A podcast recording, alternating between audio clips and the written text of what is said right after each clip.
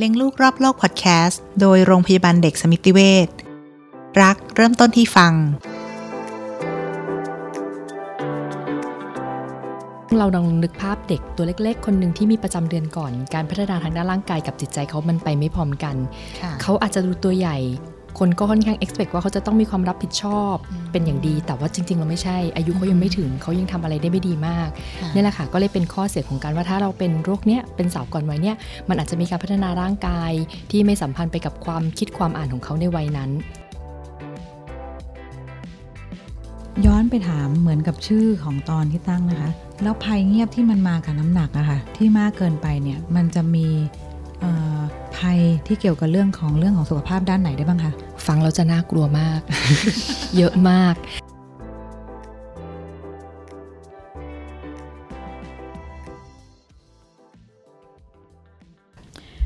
สวัสดีค่ะ รายการเลี้ยงลูกรอบโลกพอดแคสต์โดยโรงพยาบาลเด็กสมิติเวชนะคะ วันนี้พลอยแล้วก็ขิมนะคะ จะพาทุกคนนะคะ มาคุยกับแพทย์หญิงปียรัตน์เลิศบรรณพงศ์หรือหมอแอน เป็นตอนต่อจากตอนที่เราคุยกันเรื่องส่วนสูงค่ะแต่ครั้งนี้เนี่ยมีเรื่องที่น่าสนใจและคิดว่าเป็นสิ่งที่คุณพ่อคุณแม่ทั้งหลาย โดยเฉพาะในวัยปัจจุบันกำลังให้ความสำคัญอย่างมาก อันนั้นก็คือเรื่องของหัวข้อ เป็นหนุ่มเป็นสาวก่อนวัย และอะไรคะคิมอีกภัเรื่อยงหนึ่งเงียบของน้ำหนักอ่าวงเล็บมากับชาไข่มุก ถูกต้องเลยค่ะ ค่ะ สวัสดีค่ะหมอแอนค่ะสวัสดีสวัสดีค่ะค่ะหมอแอน ค่ะ เดี๋ยวเรามาคุยกันเรื่องหนุ่มสาวก่อนวัยก่อนเนาะ นะคะโอเคคือพอดีเมื่อไม่นานมาเนี้ยค่ะหมอแอนพลอยเพิ่งอ่านเจอบทความอันหนึง แล้วเขาก็พูดว่าตอนเนี้ยมันมีมันมีสิ่งหนึ่งที่อยากให้พ่อแม่รุ่นใหม่ที่มีลูกอยู่ในวัยประมาณ 8 ขวบถึง 9 ขวบขึ้นไปอะนะคะ ให้ความสำคัญก็คือว่าให้สังเกตว่ามันมีสัญญาณอะไรที่เตือนว่าลูกเนี่ยก็อาจจะกำลังเป็นโรคที่เรียกว่าเป็นหนุ่มเป็นสาวก่อนวัย ก็เลยทำให้เกิดความสงสัยว่า ไอการเป็นหนุ่มเป็นสาวก่อนวัยเนี่ยมันเป็นโรคเหรอคะหมอแอนอ่าใช่เลยค่ะ คือเป็นหนุ่มเป็นสาวก่อนวัยเนี่ยอ่าเราก็จะบอกว่าเมื่อไหร่เรียกว่าก่อนอ่า definition ให้ตรงกันก่อนค่ะเนาะคือเมื่อไหร่ที่เด็กผู้หญิงอะค่ะ เริ่มมีหน้าอกก่อน 8 ขวบอืมแล้วก็มีประจำเดือนก่อน9ขวบครึ่ง อันนี้เราจะบอกเลยว่าก่อนวัยค่ะซึ่งเราลองนึกภาพเด็กตัวเล็กๆ คนหนึ่งที่มีประจำเดือนก่อน การพัฒนาทางด้านร่างกายกับจิตใจเขามันไปไม่พร้อมกันค่ะเขาอาจจะดูตัวใหญ่ คนก็ค่อนข้าง expect ว่าเขาจะต้องมีความรับผิดชอบอืมเป็นอย่างดี แต่ว่าจริง ๆ เราไม่ใช่ อายุเขายังไม่ถึงเขายังทำอะไรได้ไม่ดีมากค่ะนี่แหละค่ะก็เลยเป็นข้อเสียของการว่าถ้าเราเป็นโรคเนี้ยเป็นสาวก่อนวัยเนี้ยมันอาจจะมีการพัฒนาร่างกายที่ไม่สัมพันธ์ไปกับความคิดความอ่านของเขาในวัยนั้นค่ะอาจทำให้เกิดปัญหาได้ ปัจจุบันเราเจอเอ่อเด็กที่ในวัย8ปดเก้าขวบเนี่ยค่ะที่เป็นเรื่องของเป็นหนุ่มเป็นสาวก่อนวัยนี่เยอะไหมคะเจอเยอะขึ้นเรื่อยๆค่ะ ในสังคมปัจจุบันใช่นะคะใช่ค่ะเพราะอะไรมันถึงเจอเยอะขึ้นเรื่อยๆอะคะ คืออ่าก็มีการพยายามหาสาเหตุอยู่ค่ะว่าทำไมถึงเอาเป็นว่าทั่วโลกนะวันเนี้ยเด็กอืมที่เริ่มเป็นหนุ่มเป็นสาว อายุที่มีผู้ผู้หญิงมีประจำเดือนเป็นครั้งแรกเนี่ยมันลดลงเรื่อยค่ะๆอ่าเทียบกับเมื่อสักร้อยปีก่อน 50 ปีก่อน มันลดลงมาเรื่อยๆเลยค่ะอือหือออาจจะหลาย ๆ ปัจจัยเลยค่ะ เช่นอาหารการกินที่สมบูรณ์ขึ้น หรือว่าอาจจะมีสิ่งบางอย่างสารเคมีบางอย่างในสิ่งแวดล้อม ที่ไปกระตุ้นให้ให้ให้อ่าภาวะความเป็นหนุ่มเป็นสาวเนี่ยมันมาเร็วขึ้น แต่ว่าปัจจุบันยังสรุปได้ไม่ชัดเจนค่ะค่ะ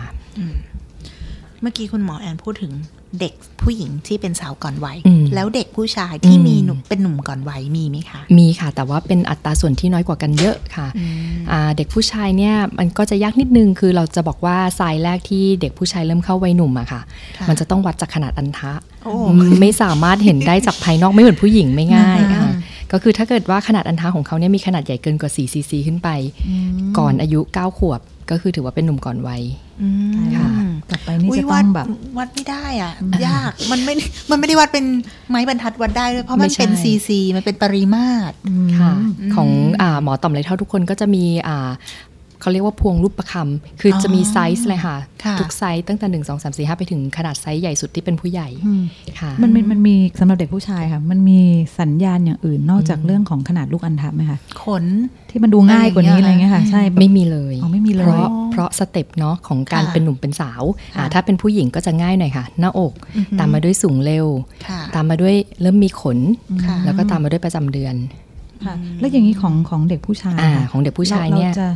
เห็นจากอาการไหนบ้างคะยากมาก คือเด็กผู้ชายเนี่ยพออ่าอ่าเจ้าอัณฑะเนี่ยเข้าเบอร์สี่และ เลขค่ะสี่และสี่ซีซีและ เขาจะตามมาด้วยสูงเร็วอืมโดยที่ไม่มีอาการอย่างอื่นเลย ดังนั้นสูงเร็วในเด็กผู้ชายเนี่ยอาจจะต้อง aware นิดนิดนึงว่า เอ๊ะ สูงเร็วนี่คือเรา เราจะดูยังไงว่าหนึ่งปีสูงเท่าไหร่พูดเงี้ยปีหนึ่งควรจะสูงประมาณ 4-6 เซนอันนี้คือความสูงปกติใช่ไหมใช่แล้วถ้ามันมากกว่าปกตินี่อ่าคะประเมินนิดนึงว่าเอ้ยคุณเป็นหนุ่มหรือเปล่า พอดีเมื่อไม่นานมานี้ไม่รู้ว่าขิมกับหมอแอนได้เห็นไหมนะคะอ่ามัมันมี Facebook ของของเออคุณแม่ท่านหนึ่งค่ะที่เขียนเรื่องว่าลูกเนี่ยมีความสูงที่ลูกชายค่ะมีความสูงที่พัฒนาเร็วไปกว่าเกณฑ์ปกติค่ะทีแรกเขาคิดว่าลูกสูงค่ะแค่จะสูงวัยนี่แหละ แต่มัน คิดว่าน่าน่าจะเป็นที่หมอแอนบอกคือมันมากมากกว่านั้นจนสุดท้ายเนี่ยต้องพามาพบคุณหมอ เพราะว่ากลัวว่าลูกที่แรกคิดว่ากลัวลูกจะสูงปรี๊ดปรากฏว่า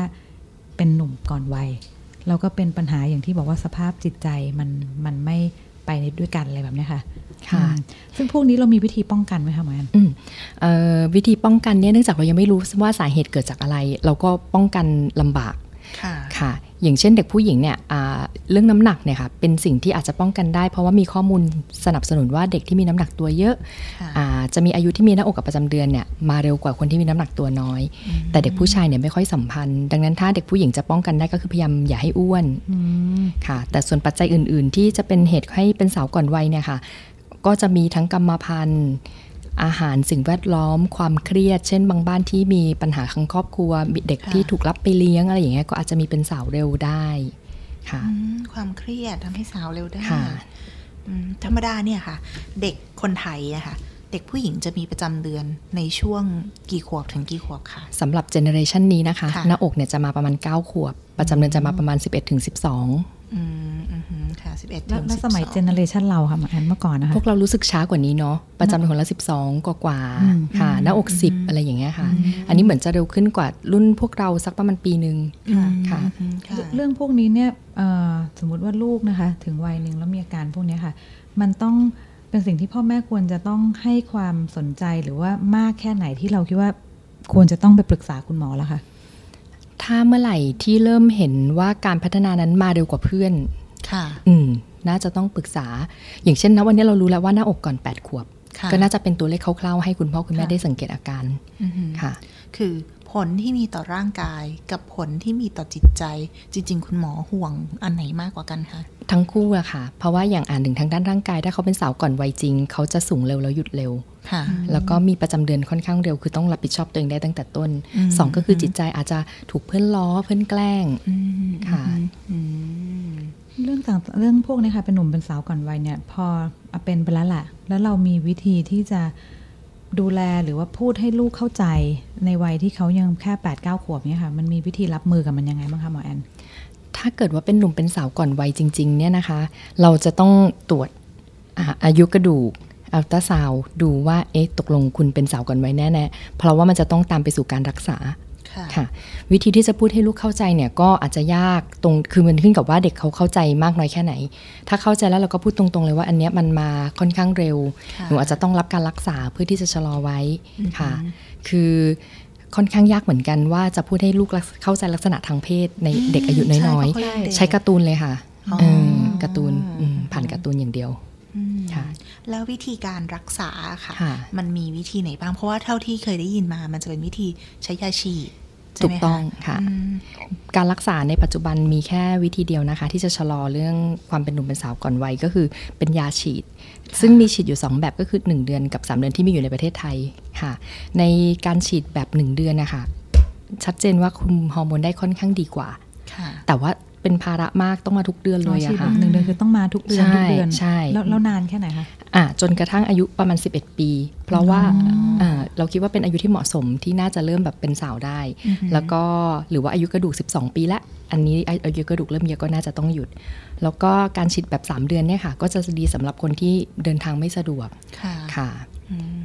แต่โดยไม่ถ้าส่วนใหญ่คุณเราคุณหมอก็จะมักจะเลือกใช้แบบ 1 เดือน แล้วพอมันเป็นอย่างนี้แล้วอะค่ะ แบบสามเดือนเนี่ยอืมราคามันเป็นสามเท่าของหนึ่งเดือนไหมคะใช่ถูกต้องอ๋อใช่เหรอคะอันนี้แค่นึกว่าสวมวิญญาณเภสัชใช่ไหมคะแค่ไม่อันนี้ไม่แน่ใจยังไม่รู้ราคาก็เลยบอกว่า อยากรู้เฉยๆอืมอือหือค่ะ แปลว่าค่ารักษามันก็เท่ากันใช่ค่ะไม่ว่าจะฉีดทุกเดือนหรือฉีดทุก 3 เดือนค่ะดูตามความสะดวกใช่นการเดินทาง ใช่ค่ะ แล้วก็แบบ 3 เดือนเนะคะอาจจะคุมฮอร์โมนช่วง 3 เดือนแรกได้ไม่ดีเท่าไม่แบบดีเดือนเดียวเท่าคุณหมอบางท่านก็อาจจะฉีดแบบเดือนเดียวไปก่อน3ค่ะเดือนแล้วค่อยเปลี่ยนค่ะให้แบบคอนโทรลได้ดีอ่าค่ะฮะแต่เวลาถ้าจะใช้รับการรักษาอย่างเงี้ยค่ะ เกิดบ้านไหนเขาสังเกตได้ช้า แล้วเกิดประจำเดือนลูกมาแล้ว มันทันไหมคะถ้าเกิดว่าประจำเดือนมาก่อนเก้าขวบครึ่งยังไงก็ทัน ยังไงก็มีประโยชน์อย่างน้อยก็ชะลอประจำเดือนได้ ส่วนเรื่องความสูงก็ได้มากได้น้อยก็อาจจะช่วยได้บ้างค่ะขึ้นกับอายุกระดูกอีกทีหนึ่งค่ะค่ะอย่างนี้ถ้าเราตรวจเจอว่าเด็กคนหนึ่งเนี่ยค่ะเป็นเป็นโรคเป็นหนุ่มเป็นสาวก่อนวัย สมมติตอน 9 ขวบ แล้วเราก็ตัดสินใจจะใช้วิธีฉีดใช่ไหมคะทุกเดือนจนถึงอายุ 11 แปลว่าใน 2 ปีนั้นน่ะเขาต้องมาฉีดทุกเดือนใช่ใช่เจ็บตัวถี่เหมือนกันนะ สม่ำเสมอใช่แล้วการที่สมมุติว่าขาดเป็นสักหนึ่งเดือนมันจะเกิดผลอะไรไหมคะหมอแอนอาจจะเป็นผลที่ไม่ค่อยดีคือยาเนี้ยหลักการเนี่ยต้องอาศัยความสม่ำเสมอในการเข้าสู่ร่างกายเรากดเอาไว้ ถ้าเมื่อไหร่เราสคิปไปปุ๊บ มันอาจจะไปทำให้ เป็นกระตุ้นแทน แล้วเกิดผลตรงกันข้ามเลยก็คือกระดูกยิ่งแก่มากขึ้นแล้วคุมได้ไม่ดีค่ะ อันนี้คือในเด็กหญิง ใช่ แล้ววิธีรักษาในเด็กชายล่ะคะคุณหมอ เป็นเหมือนกันค่ะ เป็นเหมือนกันแล้วยาเดียวกันด้วย ยาเดียวกันด้วย ในเด็กผู้หญิงกับเด็กผู้ชายเนี่ยจะต่างกันแค่เรื่องเดียวคือสาเหตุ ในเด็กผู้หญิงอะค่ะ เราเจอเป็นหนุ่มเป็นสาวเป็นสาวก่อนวัยเยอะเยอะกว่าเด็กผู้ชายเยอะมาก แต่ว่าโชคดีที่สาเหตุเนี่ยมันไม่มีสาเหตุ คืออยู่ๆก็จะเร็วขึ้นมากว่าปกติ แต่ในเด็กผู้ชายค่ะ ถ้าเมื่อไหร่เจอว่าเป็นหนุ่มก่อนวัยต้องหาสาเหตุเสมอ มักต้นเหตุที่เจอใช่ค่ะ มักจะเกิดจากโรค เช่นโรคทางสมองต่างๆ เช่นมีเนื้องอก หรือว่ามีความผิดปกติแต่กำเนิด เป็นโพรงน้ำในสมองหรือว่าสมองข้างในมีความผิดปกติค่ะ อันนี้ก็ความรู้ใหม่อีกแล้วเนาะพี่พลอยเนาะใช่ค่ะแล้วเราก็มีลูกชายด้วยไงคะเราก็ยิ่งแบบอ้าวล้อโอ้เป็นสำคัญกับโลกแต่ว่าส่วนมากที่ได้ยินคุณพ่อคุณแม่ ก็มักจะเป็นผู้หญิงมากกว่าที่บอกว่าเอ้ยลูกอยู่ดีๆ ก็เริ่มเต้านมเป็นไตประจำเดือนมาเร็วก็จะเออเริ่มแบบว่าสูงก่อนเพื่อนอะไรเงี้ยแล้วก็จะพาไปหาหมอกันใช่ค่ะปัจจุบันที่หมอแอนตรวจอยู่เนี่ยค่ะเจอกรณีที่เป็นโรคเนี้ยค่ะ เราเจอบ่อยแค่ไหนคะเจอน้อยค่ะคือไม่ได้เป็นกันเยอะไม่เป็นกันเยอะสำหรับอย่างที่บอกค่ะ เราเจอเด็กผู้หญิงซะเยอะ แล้วก็ส่วนใหญ่ของเด็กผู้หญิงเนี่ยไม่ได้เกิดจากสาเหตุอะไรที่เป็นพิเศษค่ะ ดังนั้นซะส่วนใหญ่เนี่ยมันยังดูเลยดูจะเป็นโรคที่แบบไม่ได้รุนแรงมาก เพราะส่วนใหญ่มันไม่มีสาเหตุค่ะ ไม่รุนแรงแต่ว่าต้องให้ความสำคัญ ใช่ใช่อย่าอย่าปล่อยปละละเลยช่างมันเถอะก็เป็นสาวก่อนแค่นั้นเองค่ะโอเค แล้วก็หมอแอมมีอะไรจะเพิ่มเติมหรือว่าเสริมเป็นเกร็ดความรู้เกี่ยวกับเรื่องนี้อีกไหมคะ ก่อนที่เราจะไปคุยกันเรื่องภัยเงียบของน้ำหนัก ก็อยากให้คุณพ่อคุณแม่นะคะช่วยกันติดตามดูการเจริญเติบโตพัฒนาการทางด้านร่างกายของเด็กๆ กับคุณหมอที่ที่เราไปฉีดวัคซีนด้วยเป็นระยะ อย่างที่บอกค่ะการเติบโตความเป็นสาวพวกนี้มันไม่ใช่เรื่องที่ว่าถึงอายุเท่าไหร่แล้วเราคุณจะตรวจ เพราะว่ามันเป็นช่วงอายุค่ะ เราเด็กๆทุกคนนะคะจะเข้าเป็นหนุ่มเป็นสาวได้ตั้งแต่ 8 ขวบถึง 13 ขวบ ค่ะ ในเด็กผู้ชายก็ 9 ขวบถึง 14 ขวบ ดังนั้นเราไม่รู้หรอกว่าลูกเราจะเข้าเป็นหนุ่มเป็นสาวเมื่อไหร่ อันเดียวที่ขอก็คือคอยติดตามการเติบโตและการเปลี่ยนแปลงทางด้านร่างกายของลูกเป็นระยะนะคะ ก็คือให้เลี้ยงลูกด้วยความใส่ใจในรายละเอียดใช่ไหมคะ แต่อย่ากังวลถึงเราจะดูอันทะลูกไม่ได้ไม่ได้ ตอนนี้เราเห็นแค่สิวที่ปลายจมูกลูก ตอนนี้กลับไปเราเริ่มเอ๊ะตรงลงมันกี่ซีซีแล้ว ไม่ใช่ เราวัดไม่เป็นโอเค ทีนี้หลังจากเรื่องนอกจากเรื่องของเป็นหนุ่มเป็นสาวก่อนวัยที่วันนี้เราได้รับความรู้มากที่น่าสนใจมากมายนะคะ ยังมีอีกเรื่องที่เราคุยค้างกันตั้งแต่ EP ที่แล้ว เรื่องของภัยเงียบของน้ำหนัก คือปัจจุบันเนี่ยมันไม่ใช่มีแค่เรื่องของน้ำหนักตกเกณฑ์ที่น่าที่น่าเป็นห่วง แต่ยังมีอีกเรื่องหนึ่งคือ เรื่องของน้ำหนักที่มากเกินไป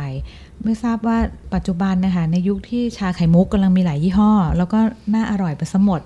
คุณหมอเจอกรณีของน้ำหนักที่ว่าเป็นเด็กอ้วนหรือเด็กผอมมากกว่ากันคะในปัจจุบัน เจอเด็กอ้วนมากขึ้นเรื่อยๆ จากเมื่อก่อนนะคะอาจจะเป็นเด็กสมส่วนซะส่วนใหญ่ แต่เด็กอ้วนเนี่ยเพิ่มขึ้นจริง ๆ ค่ะเข้าใจว่ามันหลายปัจจัยนะคะหนึ่งก็คือทั้งการใช้ชีวิตที่ทุกวันนี้มันค่อนข้างซีเดนทัลลี่คือทุกคนอาจจะโดยเฉพาะเด็กกรุงเทพนั่งรถ ไปโรงเรียนไม่มีออกกำลังเลย กลับมาบ้านปุ๊บก็นั่งทำกันบ้านอ่านหนังสือจบไม่ได้ออกกำลังค่ะ แล้วก็สองอาหารการกินที่ดีขึ้นคือถ้าไปเดินห้างก็จะเห็นเลยว่าแผนกขนมเนี่ยแบบเพียบเพียบแล้วทุกอย่างมันไฮแคลอรี่มากชีสเค้กอะไรอย่างเงี้ยมันอร่อยมันน่าทาน ก็อาจจะทำให้เด็กวัยเนี้ยเขาได้แคลอรี่มากขึ้น แต่การใช้น้อยลงก็เลยอ้วนขึ้นค่ะ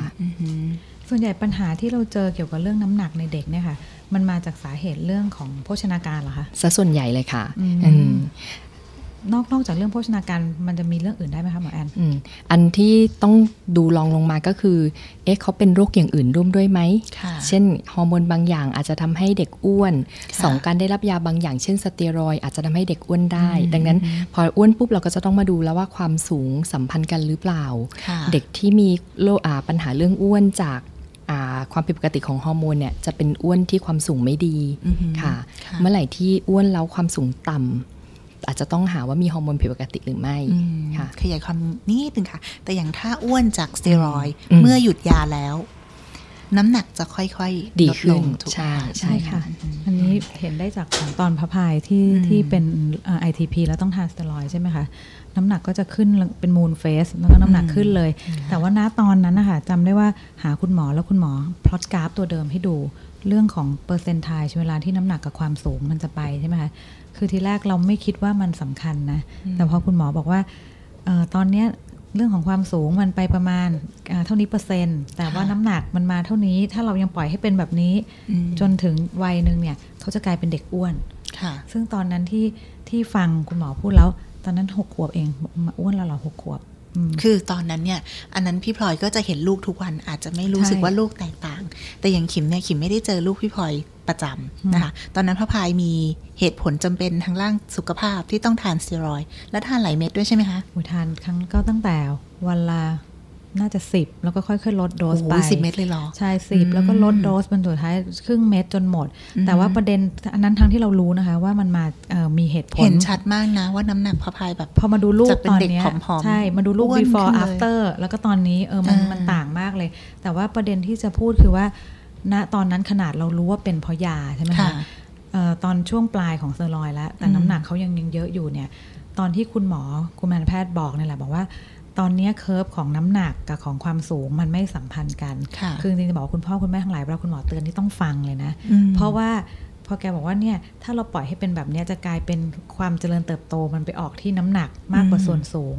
พอถึงจุดหนึ่งมันจะกลายเป็นว่า ไปต่อไม่ได้แบบอ้วนอะไรเงี้ยค่ะแต่ว่าคืออย่างนี้ไง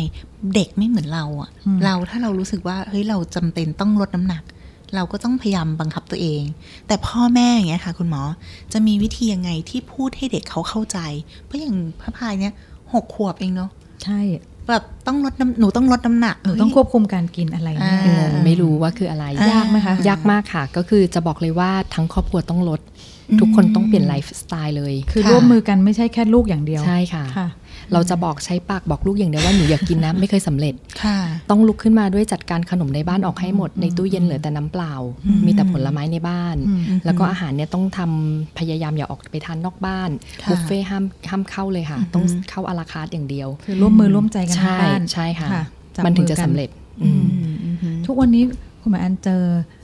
คุณพ่อคุณแม่ที่พาลูกมาปรึกษาด้วยเรื่องของน้ำหนักเกินนี่เยอะไหมคะ เยอะเป็นสัดส่วนที่เยอะขึ้นเรื่อย ๆ นะคะตอนตอนมาเนี่ยค่ะ วันที่มาพบแพทย์แล้วเนี่ยค่ะ อันนั้นมันส่วนใหญ่มันเกินไปเยอะแค่ไหนล่ะคะถึงมา เกินไปเยอะมาก เพราะว่าคนไทย concept จะชอบเด็กอ้วนๆใช่ไหมคะอ้วนระดับหนึ่งอ้วนระดับแรกก็ยังน่ารักอยู่ แต่กว่าเราจะมาจากจุด มาถึงอ้วนระดับน่ารักได้เนี่ยเราก็จะต้องติดนิสัยการกินมาละการกินหวานการกินอะไรเสร็จแล้วมันก็ถึงจุดที่มันหยุดไม่ได้ ก็ไปต่อก็จะเริ่มมาแล้วเพราะว่าเริ่มอ้วนมากวิ่งไม่ทันโดนเพื่อนแกล้ง คอดำอาจจะมีเบาหวานอะไรอย่างเงี้ยนะคะ ในเด็กนี่เขาดู BMI เหมือนในผู้ใหญ่ไหมคะอ่าดู BMI กับ weight for height คือประเทศไทยไม่มี BMI เป็นของตัวเอง เราก็มีแต่ของฝรั่ง เราก็เลยไม่มีค่า BMI มาตรฐานของเรา แต่เราจะใช้เหมือนที่คุณพลอยว่าน้ำหนักเทียบกับความสูง BMI นี่คืออะไรคะค่อยขยายความนิดนึง body mass index ก็คือเป็นการเทียบน้ำหนักว่าเข้ากับความสูงเหมือนกันค่ะ ว่าเขาในเกณฑ์มาตรฐานไหมอ้วนไหมค่ะแล้วแบบต้องขนาดไหนถึงจะเรียกว่าเด็กคนนี้เป็นโรคอ้วนนะคะน้ำหนักกับความสูงอะค่ะคือเอาน้ำหนักที่เขามีอยู่ตอนเนี้ย เทียบกับน้ำหนักที่ควรจะเป็นของความสูงนั้นค่ะ เกินร้อยสี่สิบเปอร์เซ็นขึ้นไปอะค่ะ ร้อยสี่สิบเปอร์เซ็นต์ครั้งที่แล้วหมอแอนมีสูตรให้ให้หาค่าเฉลี่ยความสูงใช่ไหมคะของน้ำหนักนี่มีสูตรเหมือนกันไหมคะไม่มีสูตรเพราะว่ามันตามอายุเราต้องไปเอาน้ำหนักที่ควรจะเป็นสำหรับนำอาอายุความสูงนั้นๆที่กราฟจากกราฟเด็กไทยก่อนค่ะแล้วก็เทียบกันว่าถ้าดันนั้นอันนั้นคือร้อยเปอร์เซ็นต์ร้อยสี่สิบคือเท่าไหร่ และไม่ควรจะเกินตรงนั้นใช่ถูกต้องค่ะ อีกอย่างหนึ่งค่ะคุณหมอ คือถ้าบ้าเคยเห็นบ้านที่ลูกเขาเริ่มอ้วน แล้วคุณแม่เขาก็ใช้วิธีจัดการโดยการ ไม่ให้ทานข้าวเย็น แต่สำหรับเราเรารู้สึกว่าแบบเด็กควรจะทานข้าวให้ถูกครบมื้อไหม แต่ว่าควรจะเลือกสิ่งที่ทานปริมาณที่ทาน ไม่ใช่งดบางมื้อหรือเปล่าอะไรอย่างเงี้ยค่ะ ถูกต้องค่ะ คือยังจะต้องทานข้าวให้ครบสามมื้อ เพราะถ้าเมื่อไหร่สคิปปุ๊บเขาหิวแน่นอน สักพักก็จะกินอย่างโหยหามากค่ะ แนะนำว่าให้กินตามปกติเลยค่ะสามมื้อ แต่ว่าต้องลดขนาดพอชั่น แล้วก็ต้องดูเรื่องแคลอรี่เออดูเรื่องแคลอรี่ว่าอาจต้องกินผักมากขึ้น ไม่ทำของทอดของมันค่ะ ทีนี้ย้อนไปถามเหมือนกับชื่อของตอนที่ตั้งนะคะ แล้วภัยเงียบที่มันมากับน้ำหนักอะคะ่ะที่มากเกินไปเนี่ยมันจะมีภัยที่เกี่ยวกับเรื่องของเรื่องของสุขภาพด้านไหนได้บ้างคะ ฟังแล้วจะน่ากลัวมาก เยอะมากหนึ่งก็คือเบาหวานเบาหวานชนิดที่สองนะคะเบาหวานในเด็กเบาหวานในเด็กเลยค่ะชนิดที่สองนี่คือไงคะหมอนเบาหวานชนิดที่สองเนี่ยจะสัมพันธ์กับเรื่องความอ้วนแล้วก็อาหาร ในขณะที่เบาหวานชนิดที่หนึ่งเนี่ยค่ะ มันเกิดจากความผิดปกติของตับอ่อน ไม่เกี่ยวกับเรื่องอาหารอันดับสองก็คือจะมีเรื่องความดันโลหิตสูง คิดดูว่าหัวเด็กๆอะต้องกินยาความดันแล้วอะดังนั้นมันเป็นภัยเงียบเลยนะคะ แล้วก็ 3 ก็คือเขาจะนอนกรนหยุดหายใจ เพราะว่าน้ำหนักตัวที่เพิ่มขึ้นแล้วกดทับลงไปบนหน้าอกค่ะทำให้ช่วงที่นอนเนี่ยได้ออกซิเจนไม่เพียงพอ อันนี้ไม่เกี่ยวกับท่านอนด้วยใช่ไหมไม่เกี่ยวกับท่านอนด้วยเพราะเป็นดักน้ำหนักที่กดไป แล้วก็พอได้ออกซิเจนไม่พอปุ๊บก็อาจจะมีปัญหาเรื่องการเรียนง่วงเวลากลางวัน อันนี้อันนี้เหมือนกับของในผู้ใหญ่ที่ถ้าผู้ใหญ่คนไหนนอนกรน แล้วตอนกลางคืนได้รับออกซิเจนไม่พอ มีการตื่นขึ้นมาโดยที่ไม่รู้ตัว แล้วก็กลางวันก็จะง่วงนอนแบบนั้นใช่ไหมแบบนั้นเลยค่ะ แต่แค่ว่าเมคานิซึมของผู้ใหญ่อาจจะมีมากกว่านั้นเช่นลิ้นตกกล้ามเนื้ออ่อนแรงอะไรอย่างเงี้ยนะคะอ๋อแต่ของเด็กนี่น้ำหนักล้วนๆเลยอันหนึ่งในนั้นคือน้ำหนักหนึ่งในนั้นคือน้ำหนักค่ะ แล้วก็อาจจะมีโรคข้อสะโพกเสื่อมได้เพราะว่าน้ำหนักมันมากเกินไปค่ะ แล้วก็อีกอันนึงที่คนไม่ค่อยรู้คือโรคไตน่ากลัวจริงใช่ใช่คือมาถึงจุดตรงเนี้ยบางคนมาทั้งความดันทั้งโปรตีนไข่ขาวรั่วในที่ไตอะค่ะแล้วค่ะดังนั้นก็น่าจะป้องกันกันตั้งแต่เนิ่นๆดีกว่า อาการคืออย่างอย่างไข่ขาวรั่วที่ไตเงี้ยค่ะ ถ้าเราเจอเด็กคนหนึ่งที่อ้วน มันต้องอ้วนมาก ๆเลยหรือเปล่าคะถึงจะมีอาการขนาดนี้ ไม่ค่อยจำเป็นค่ะไม่จำเป็นด้วยขึ้นกับ บางคนเนี่ยดูอ้วนไม่เยอะแต่มาหมดแล้วภาวะแทรกซ้อนแต่บางคนอ้วนเยอะๆก็ยังไม่ค่อยมีค่ะ มันเหมือนกับขึ้นกับแต่ละบุคคล แต่เราไม่รู้หรอกว่าเราจะเป็นแบบไหนป้องกันไว้ดีกว่าความรุนแรงของโรคยิ่งยิ่งอ้วน ยิ่งรุนแรง แต่ปรากฏว่ารุนแรงได้แม้ จะไม่ได้ดูอ้วนมากขนาดนั้น ใช่ค่ะน่ากลัวเนาะก็คือ ไปออกกำลังกายกันดีกว่า ใช่เป็นหนึ่งที่อยากให้คุณพ่อคุณแม่สมัยนี้ทำก็คือฝึกลูกออกกำลัง เพราะว่าเด็กรุ่นนี้หลายคนพอเอาไปเล่นเหงื่อออกไม่อยากและอยากนั่งห้องแอร์เย็นๆมันร้อนมันร้อนเรื่องแบบนี้ต้องฝึกแต่เด็กค่ะให้เขาทนได้เป็นกิจวัตรหรือเป็นอะไรให้เขารู้สึกว่าต้องทำอะไรอย่างนี้ใช่ไหมจะได้ไม่เหนื่อยไม่ก็ บน เคยอ่านบทความหนึ่งอะค่ะของ CDC ของฝรั่งเนาะเขาก็พูดว่าการออกกำลังกายที่เหมาะสมสำหรับเด็กเนี่ยเท่าไหร่ คืออ่านแล้วรู้สึกว่าต้องออกกำลังกายทุกวัน ใช่ไหมคะคุณหมอแล้วก็วันหนึ่งไม่ต่ำกว่ากี่นาที แล้วก็ออกสามสิบนาที ซึ่งต้องเหนื่อยพอด้วยนะ ไม่ใช่ว่าอย่างลูกขิมอะค่ะคุณหมอ ลูกขิมยิงธนู ยิงธนูมันยืนเฉยๆ ไม่เหนื่อยหอบเพราะว่าอันนั้นเหนื่อยหอบเหนื่อยจนแบบพูดไม่ชัด ใช่ใช่ค่ะก็แบบเอ้ยลูกนี่ถือเป็นกีฬา แต่ไม่ใช่การออกกำลังกายที่ดีพอ ลูกยังจำเป็นต้องไปวิ่งเล่นเพื่อให้ได้ออกกำลังกายอยู่อะไรแบบเนี้ยใช่ไหมคะใช่เลยค่ะโอเค ถ้างั้นก็คิดว่าวันนี้นะคะ เราได้รับ รายละเอียดแล้วก็ข้อมูลต่างๆ ที่น่าสนใจมากนะคะ ไม่ว่าจะเป็นเรื่องของการเป็นหนุ่มเป็นสาวก่อนวัย ซึ่งก็เป็นอะไรที่ไม่ควรจะมองข้ามและโดยเฉพาะในยุคสมัยนี้ไก่อันก็คือเรื่องของภัยเงียบของน้ำหนัก ซึ่งมันมากับความเงียบแต่ว่าน่ากลัวมากจริง ๆ ก็คิดว่าทั้ง EP 2 ตอน ตั้งแต่ตอนที่แล้วที่ตอนนี้ feedback ดีมาก คนกดไลค์เป็นพันแล้วนะคะ กับของตอนนี้เนี่ยต้องขอขอบคุณหมอแอนแพทย์หญิงปียรัตน์เลิศบรรณพงษ์และโรงพยาบาลเด็กสมิติเวชมาก ๆ นะคะ ที่สละเวลามาให้ความรู้แล้วก็ขออนุญาตด้วยเดี๋ยวนัดคราวหน้าอีกเนาะเรื่องสนุกสนุกยินดีค่ะ ได้ค่ะ ขอบคุณค่ะ ขอบคุณค่ะ สวัสดีค่ะ